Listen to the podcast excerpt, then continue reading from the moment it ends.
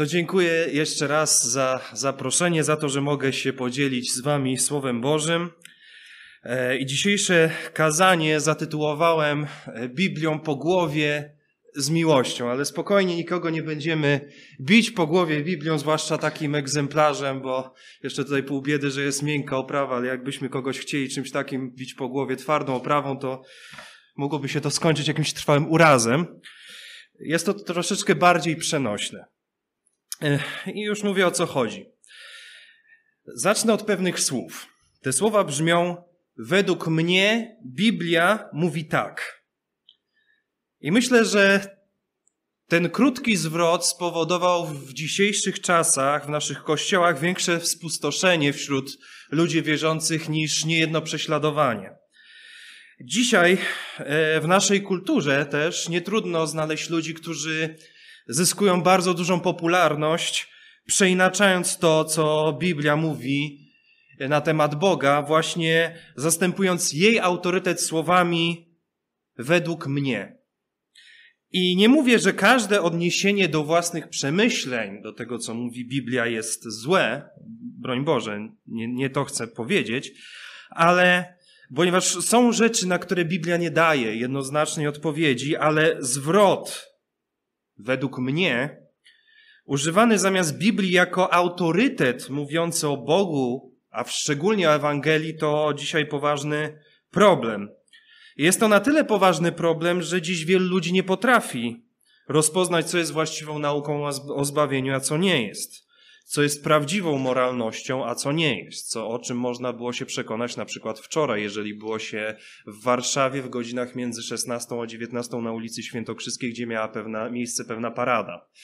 Miałem okazję widzieć tą paradę na własne oczy, mówię o paradzie równości i powiem szczerze, to co się tam zobaczyło, to już się nie odzobaczy.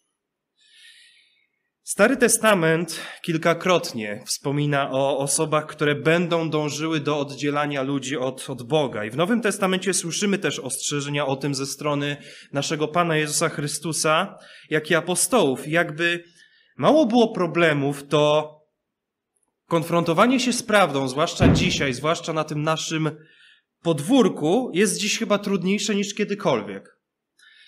Walka o prawdę sprawia, że no, broń Boże, urazimy czyjeś uczucia. Do dzisiaj jest to chyba największą zbrodnią e, dzisiejszych czasów. A gdy już ktoś się poczuje urażony, to kierując się zasadą według mnie, w obronie własnej wyskoczy z frazesem i nie sądźcie, a nie będziecie sądzeni, nie potępiajcie, a nie będziecie potępieni, totalnie wyrywając to zdanie z kontekstu.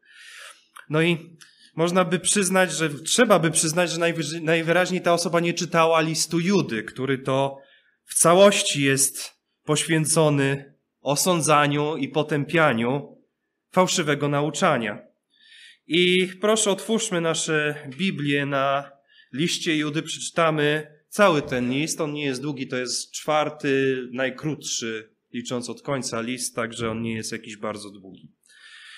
Ja będę czytał z przekładu ekumenicznego.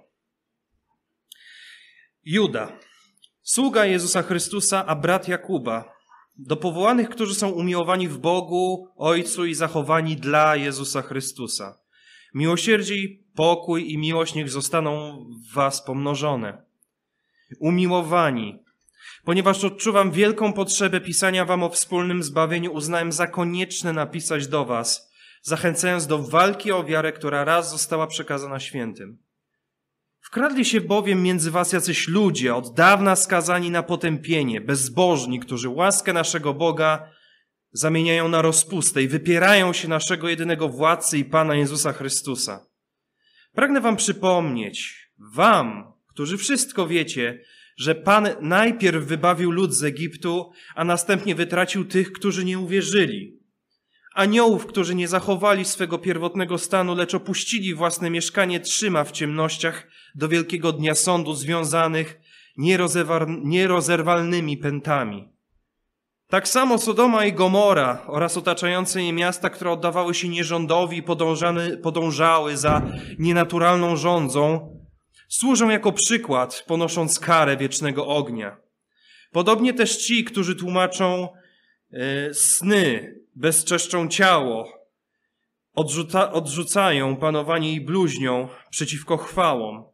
Archanioł Michał zaś, gdy dyskutował o ciele Mojżesza, spierając się z diabłem, nie odważył się wypowiedzieć bluźniczego sądu, lecz powiedział, niech cię Pan skarci. Oni natomiast bluźnią przeciwko tym, których nie znają, a przez tych, których jak bezrozumne zwierzęta znają, są niszczeni. Biada im, bo poszli drogą Kaina. Dla zapłaty pogrążyli się w oszustwie Balama i zginęli w buncie Korego.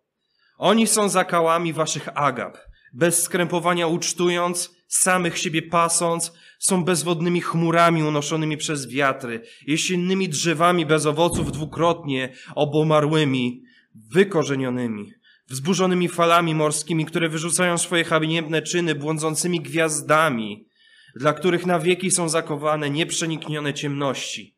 O nich też prorokował Henoch, siódmy po Adamie, mówiąc, Oto przyszedł Pan wśród tysięcy swoich świętych, aby dokonać sądu nad wszystkimi i ukarać każdego bezbożnika za wszystkie bezbożne czyny i za wszystkie ostre słowa, które bezbożni grzesznicy wypowiedzieli przeciw niemu. Oni narzekają, skarżą się na swój los, kierują się swoimi rządzami. Ich usta wypowiadają zuchwałe słowa i schlebiają ludziom dla korzyści. Wy zaś umiłowani, Przypomnijcie sobie słowa, które wcześniej zostały powiedziane przez apostołów naszego Pana Jezusa Chrystusa. Oni wam mówili, w czasach ostatecznych pojawią się szydercy, którzy będą postępować według swoich bezbożnych rządz. Są nimi ci, którzy powodują podziały, ludzie zmysłowi, nie mający ducha. Wy jednak umiłowani, budując samych siebie na waszej najświętszej wierze, modląc się w Duchu Świętym, Zachowajcie samych siebie w miłości Boga, czekając na miłosierdzie naszego Pana Jezusa Chrystusa, wiodące ku życiu wiecznemu. Miejcie miłosierdzie dla tych, którzy mają wątpliwości, innych zaś ratujcie, wyrywając ognia. Dla jeszcze innych miejcie miłosierdzie w bojaźni, nienawijąc nawet ubrania splamionego przez ciało. Temu zaś, który może was ustrzec od upadku i wobec swojej chwały postawić jako nienagannych i radosnych, Jedynemu Bogu, naszemu Zbawicielowi przez Jezusa Chrystusa, naszego Pana, niech będzie chwała, majestat, moc i panowanie przed wszystkimi wiekami i teraz i po wszystkie wieki. Amen.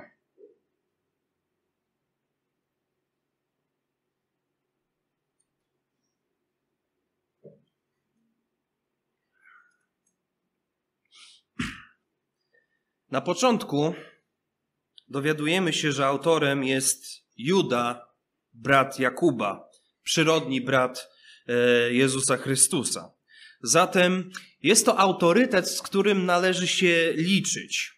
I sam list nie jest skierowany do jakiejś konkretnej społeczności chrześcijan, to jest ważne, a do ogółu wierzących. Nie mamy bowiem podanego żadnego konkretnego adresata, zatem jego treść jest uniwersalna dla wszystkich ówczesnych e, chrześcijan, nie dla konkretnej wspólnoty. Sednem przesłania Judy jest problem odstępstwa od prawdziwej wiary, przejawiający się w głoszeniu fałszywych nauk i zachęcania do karygodnego postępowania.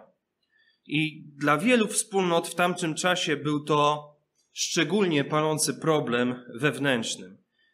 Werset trzeci przedstawia cel napisania listu. Walka o wiarę o właściwe zrozumienie łaski.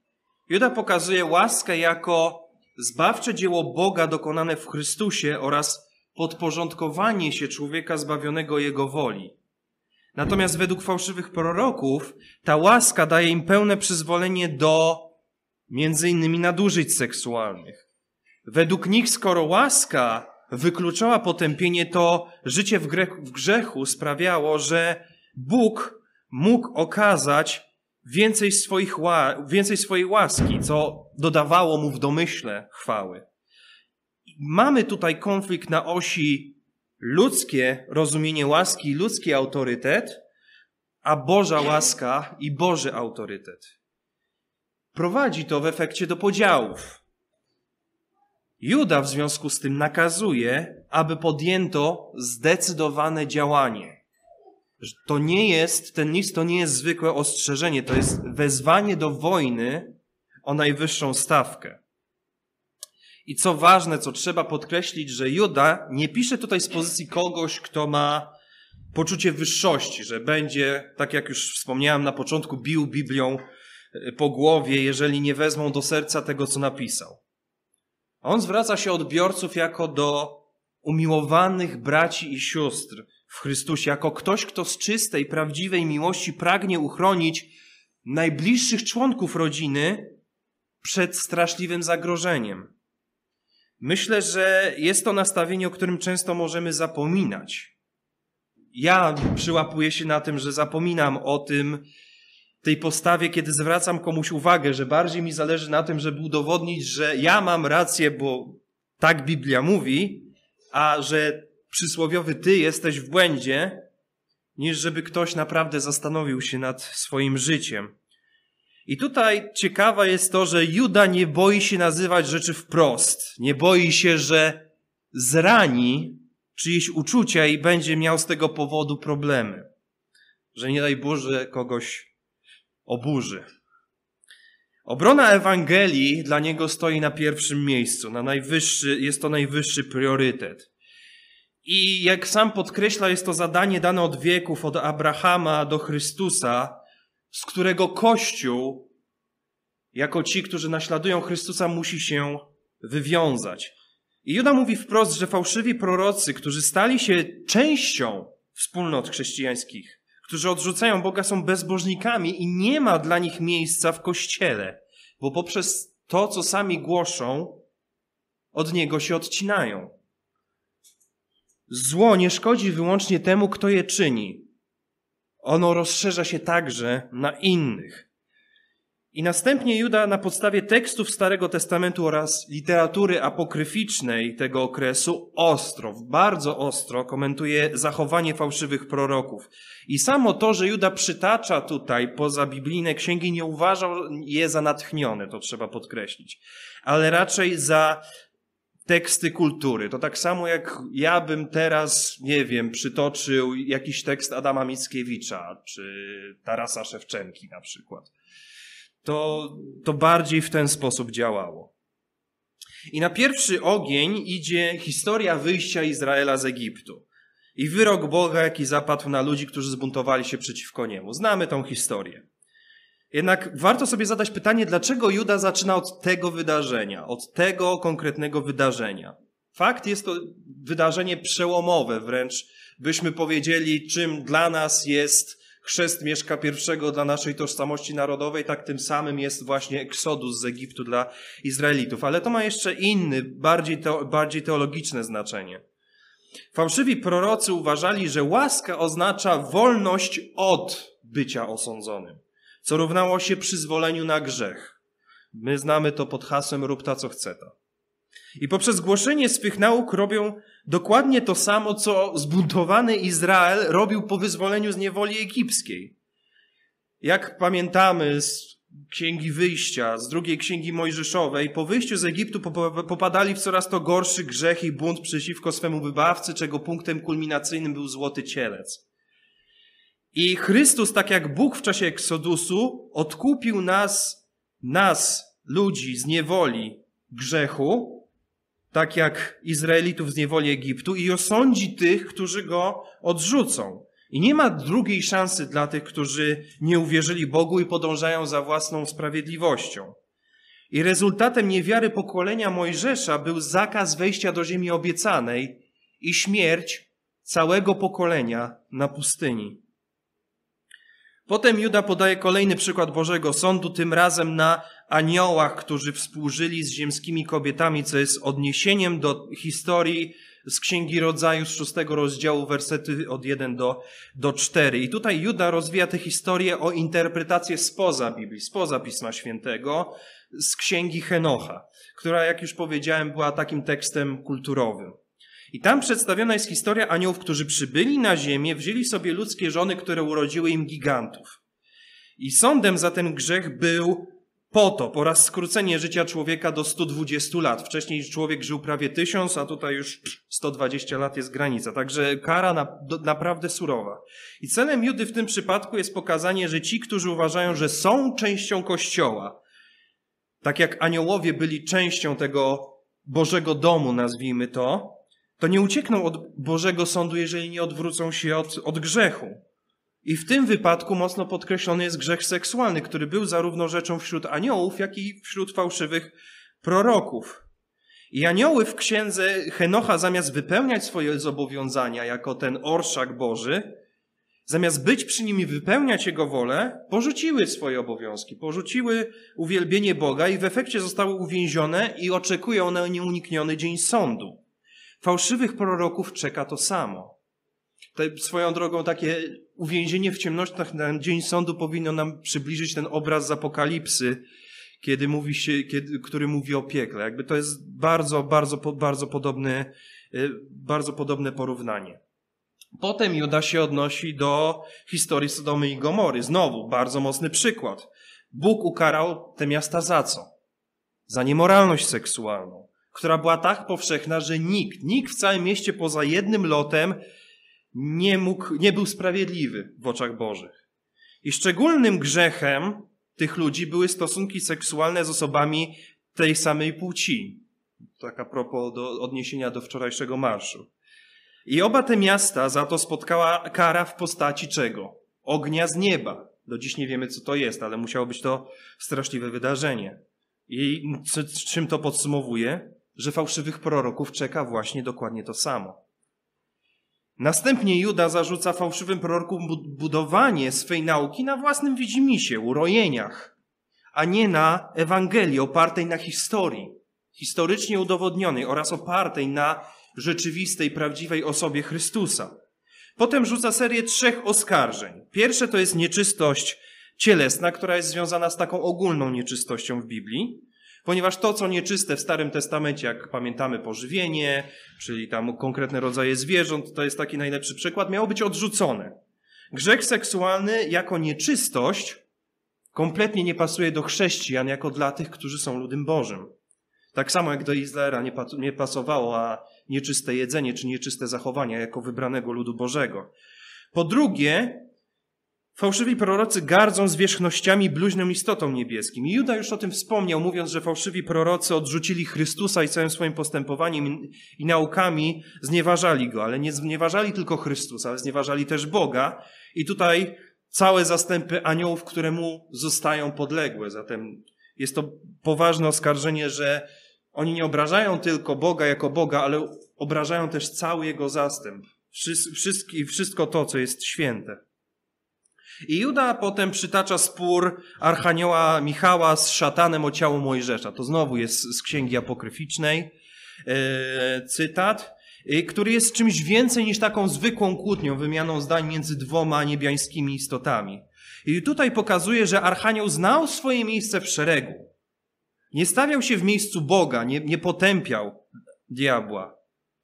So, nie, nie, sam nie osądzał, ale osąd pozostawił najwyższemu, on tylko nazwał jego grzech, jego postawę. Fałszywi prorocy zaś swoimi naukami, swoją nową Ewangelią postawili się de facto w miejscu Boga.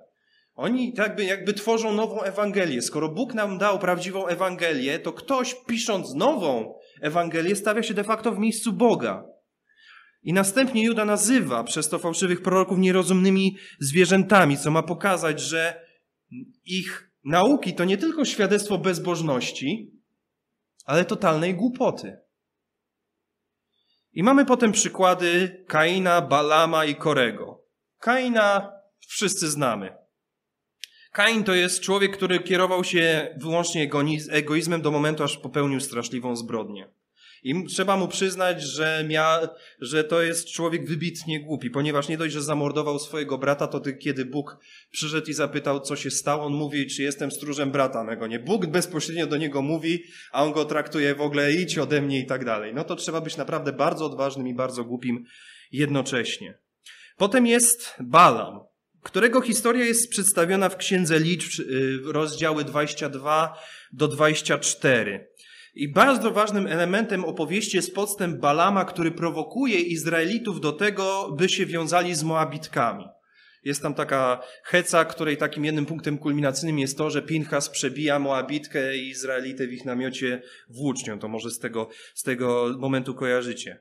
Ponieważ kiedy Izraelici wiązali się z Moabitkami, to jednocześnie oddawali się bałwochwalstwu.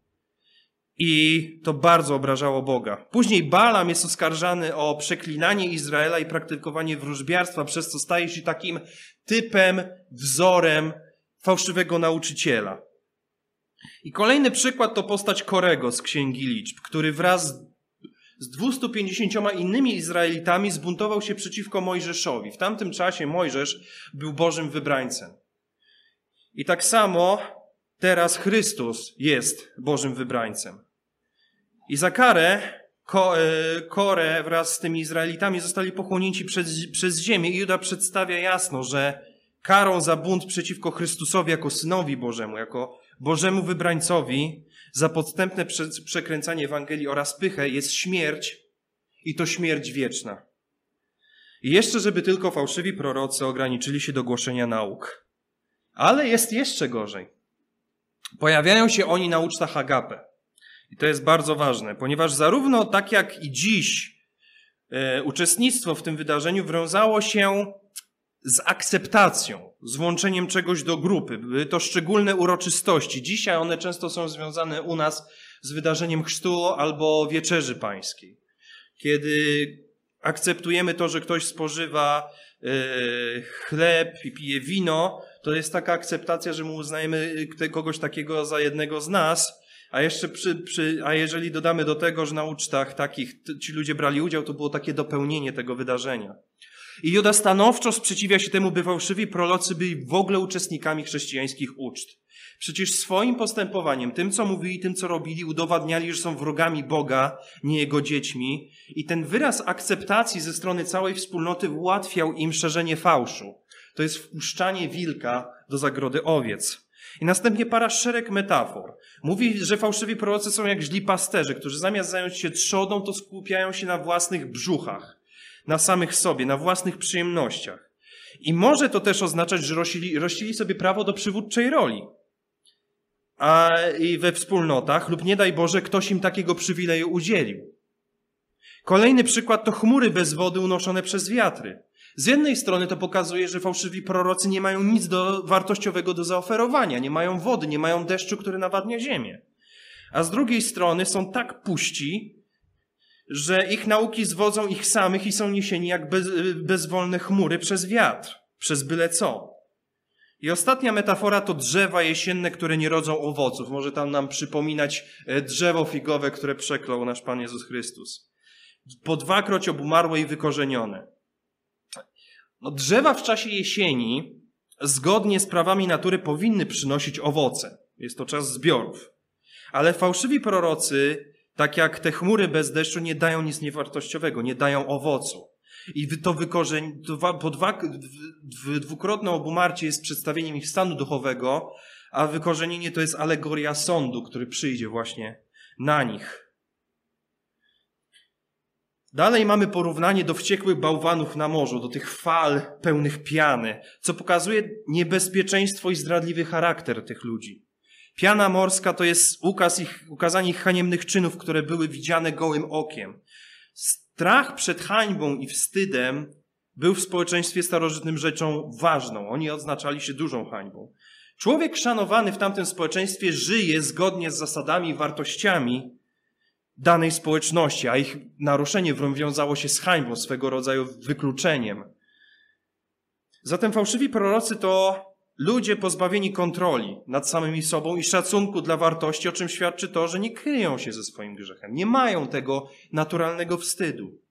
I potem mamy obraz wędrujących bez celu gwiazd, co znowu pokazuje ludzi pogrążonych w błędzie i prowadzących innych do błędu, tak jak gwiazdy. Zresztą deszcz dziś na morzu służą jako drogowskazy, czy też nam w trakcie nocy, tak i oni żyją w błędzie i prowadzą donikąd. I potem Juda podnosi się do tej apokryficznej wizji Henocha. Znowu wracamy do tej księgi, który był uważany w ówczesnej kulturze za bohatera. E, co mówi o tym, że był siódmy po Adamie. Siódmy oznacza doskonały. W Księdze Rodzaju czytamy, że Henoch jako jedna z dwóch postaci w Biblii został, y, w Starym Testamencie został wzięty do nieba. On i prorok Eliasz. Zatem Henoch musiał się odznaczać czym naprawdę wyjątkową pobożnością. I przytaczając jego słowa opisuje to wyczekiwanie nadejście Jezusa Chrystusa w zastępie swoich aniołów, który osądzi fałszywych proroków, czyli mówi o tym, że ten sąd jest pewny, że on nadejdzie.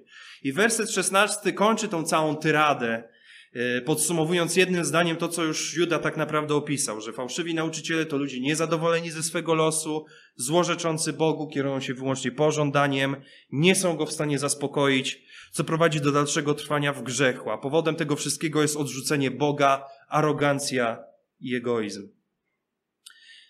O ile pierwsza połowa listu to nieprzebierająca w słowach krytyka zła, jakie roznoszą fałszywi prorocy, to druga jest pełnym miłości, pocieszeniem i przypomnieniem sedna chrześcijaństwa. I to jest bardzo ważne, że tak jak na początku, tak i teraz zaczyna od słów umiłowani. Podkreśla, że wszystko to, co dotąd napisał, napisał w trosce o nich. Mówi, by przypomnieli sobie o naukach naszego Pana i apostołów, którą On też wiernie przekazuje, że oni sami ostrzegali. Wśród chrześcijan znajdą się ludzie, którzy będą przeinaczać prawdę Ewangelii dla własnej korzyści. Celem przez grzech i nauki jest rozbicie wspólnot, jest rozbicie Kościoła zjednoczonego w wierze, we właściwym postępowaniu, oddalenie od prawdziwego Boga, a nie przybliżanie do Niego. Wyraża też nadzieję, że za te czyny tych ludzi będzie czekał sąd, któremu też tak zaciekle zaprzeczali, że dotknie ich ta rzeczywistość, którą odrzucali. Natomiast wierzący powinni oczekiwać miłosierdzia naszego Pana Jezusa Chrystusa, które objawi się przede wszystkim w nadchodzącym zmartwychwstaniu. Następnie Juda wzywa do chrześcijan po pierwsze do wzrastania w jedności, do trzymania się ducha, którego fałszywi prorocy są pozbawieni. I w tym tkwi największa siła wspólnoty. W prawdzie Ewangelii o zbawieniu z łaski przez ofiarę Chrystusa, co jest pełnym objawieniem Bożej miłości i w duchu, który w tej prawdzie nas umacnia i który chroni przed fałszem. I jest to siła, która, którą nawet najbardziej wyrafinowana fałszywa nauka nie jest w stanie przemóc. Choć to, co pisze Juda, brzmi bardzo radykalnie, to właśnie pojawia się tam miejsce na miłosierdzie dla tych, którzy pod wpływem fałszywych nauk też zmagają się z wątpliwościami. Oprócz głoszenia Ewangelii też trzeba im okazać wyrozumiałość cierpliwość, ponieważ ludzie, którzy są pełni wątpliwości, nie są wrogami w tej walce, a raczej nieszczęśliwymi ofiarami, które trzeba ratować. I on odnosi się do tego, pisząc o ratowaniu od ognia, czyli od sądu, na który są narażeni ludzie, którzy ulegają fałszywemu nauczaniu. I walka o prawdę to, to wojna. Walka o prawdę to wojna, która nie bierze jeńców. Są tylko zwycięzcy, których czeka królestwo i przegrani, którzy przepadną w piekle. Tak jak Kościół jest odpowiedzialny za budowanie siebie na fundamencie wiary, tak też musi podjąć środki, by ratować tych, którzy zbłądzili. Ci, którzy zbłądzili, nie mogą być po prostu, nie wiem, usunięci ze, e, ze wspólnoty, ale też należy ich szukać i owalniać od błędu, który popadli. Jeżeli mamy wśród nas ludzi, którzy zmagają się z wątpliwościami, prowadźmy ich. Ale też nie zapominajmy o tym, że poza nami gdzieś tam są ludzie, którzy też tego potrzebują. I na końcu są jeszcze ci, którzy zbłądzili i aktywnie uczestniczą w grzechu. I tutaj pada ciekawy zwrot. Miejcie miłosierdzie w bojaźni, nienawidząc nawet ubrania splamionego przez ciało. Juda prawdopodobnie wzywa tu do tego, by nie ulegać cielesnemu pożądaniu, którym żyli odstępcy, ponieważ splamione ubranie to metafora grzesznego życia, o którym jasno trzeba mówić, że jest E, niegodziwością w oczach Boga, że pomagając tym, którzy się zabłądzili, którzy trwają w grzechu, ale którzy nie głoszą tych nauk, których rzeczywiście trzeba ratować, trzeba ich ratować, ale też trzeba dbać o siebie. Trzeba też dbać o siebie, żeby nie ulec e, pokusie. Że ci, którzy okazują miłosierdzie, powinni jednocześnie brzydzić się właśnie czynami, których zniewo, które, które zniewoliły członków, niektórych członków Kościoła.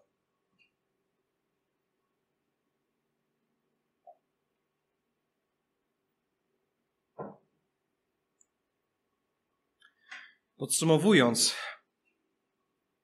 Juda zdaje sobie sprawę, że Bóg jest tym, który będzie ich chronił, oczyszczał z wszelkiego grzechu, aby gdy nadejdzie czas, rzeczywiście czerpali pełnię radości yy, z Nim.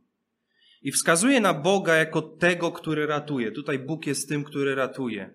I to jest nie tylko zapewnienie o Jego wszechmocy, ale i też forma oddania Mu chwały poprzez to, że mówi: pokładajcie nadzieję wyłącznie w Nim. On ma wszystkie narzędzia. On daje mądrość do walki z fałszem. On daje siły do walki z grzechem. Dał broń właśnie w postaci Ewangelii, utwierdzenie w niej w postaci Ducha Świętego. Bóg poprzez ofiarę Jezusa Chrystusa właśnie gwarantuje nam zwycięstwo e, w tej walce. Jeżeli na nim się oprzemy, to nie odejdziemy od, od prawdy. Nie ulegniemy grzechowi i zachowamy pewność naszego zbawienia. I choć my możemy zawodzić, mieć wątpliwości, bo nie, nikt z nas nie jest od tego wolny, i ponosić porażki, to Bóg w swojej łasce przez wiarę w Chrystusa sprawi, że ostatecznie staniemy przed Nim nienaganni i radośni. Będziemy w zupełnie innej sytuacji niż ci, którzy próbują nas rozbić, podzielić, pogrążyć w rzeku, upodlić, którzy nas krytykują. Bóg obiecuje nagrodę dla wiernych i karę dla zbuntowanych. I to jest wojna, ale najlepsze jest to, że wiemy, kto tą wojnę wygra, a kto przegra. Naszym zadaniem jest tylko wybrać odpowiednią stronę. Dlatego też, bracia i siostry, nie bójmy się bić innych Biblią po głowie, ale pamiętajmy też, przede wszystkim pamiętajmy o tym, dlaczego to robimy i okażmy w tym wszystkim szczerą miłość. Kiedy trzeba, używajmy ostrych słów, mocnych przykładów. Stawką jest koniec końców zbawienie. I tu lubię takie bar bardzo taką historię, którą kiedyś usłyszałem, że, jest, że jeżeli chodzi o konfrontację Ewangelii z, z człowiekiem, który ją odrzuca, to jest jak walka dwóch rycerzy. I każdy z nich ma miecz. Ten, który, który głosi Ewangelię, ma miecz w postaci Biblii, a ten drugi ma broń, która jest czymś innym. I kiedy stoją naprzeciwko siebie i w oboje wyciągają ten miecz, to ten przeciwnik e, wierzącego mówi: Ja nie wierzę w Twój miecz.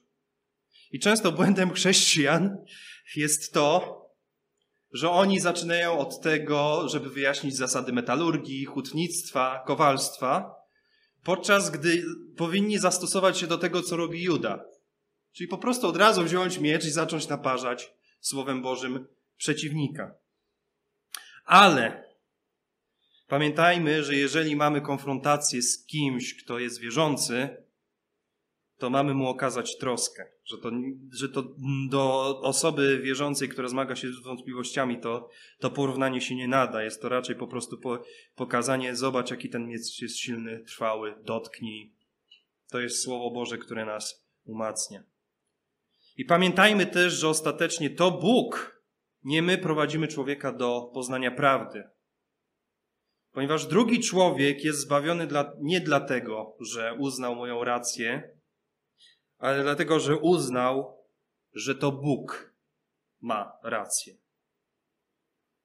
Amen.